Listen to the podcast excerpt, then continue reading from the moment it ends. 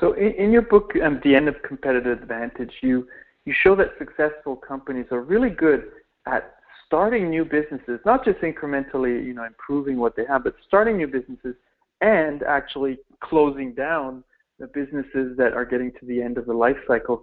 Can their life cycle? Can you give us some examples of companies um, that have done this well? Sure. Um, one of my favorite examples is uh, Verizon, the telecom company in the United States, and they were sort of left over from the breakup of AT&T, and they were one of I think ten um, so-called baby bells that part of the remaining remains of that, that breakup.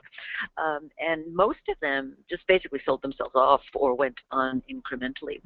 Uh, instead, what Verizon did was they looked at their portfolio and they decided to exit healthy but cash generating low growth businesses like um, landline telephony and physical phone books and invested their resources in fiber optic cables, in new network capabilities, in new kinds of uh, connective technologies.